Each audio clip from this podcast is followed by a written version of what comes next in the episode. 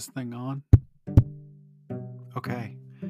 Hey, uh, welcome back to Just Five Minutes. It's it's been a minute.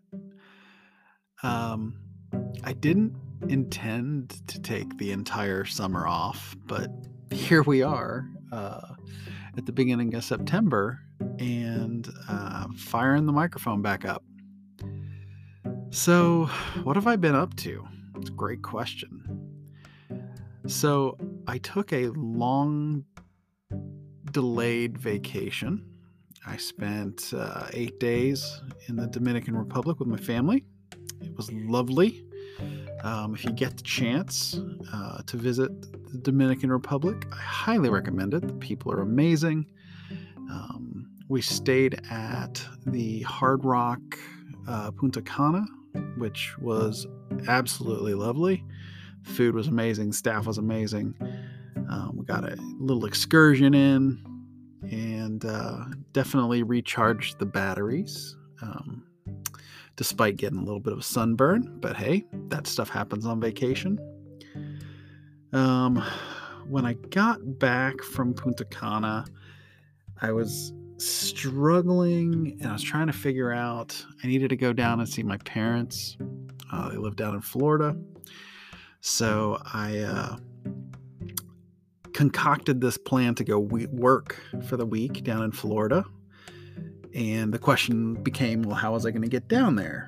And one of the things that I always wanted to do was ride my motorcycle um, on a long distance trip.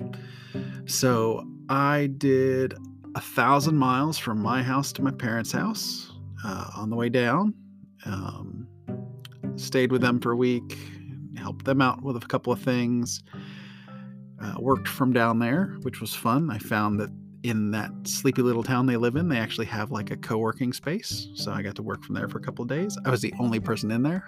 So it was uh, um, just as lonely as it is working from my own house. But the uh, the internet speed was freaking amazing. So kudos to the Blanche. Uh, well done. I was really pleased. Um, and then I saddled back up and rode a thousand miles home. Um, the second day of that trip home, when I hit the West Virginia border, it rained and rained and rained. And my rain suit failed. So I was absolutely drenched. I ended up pulling off at like the only rest stop that exists in West Virginia past Tamarack. If you're familiar with the area, uh, you know what I'm talking about.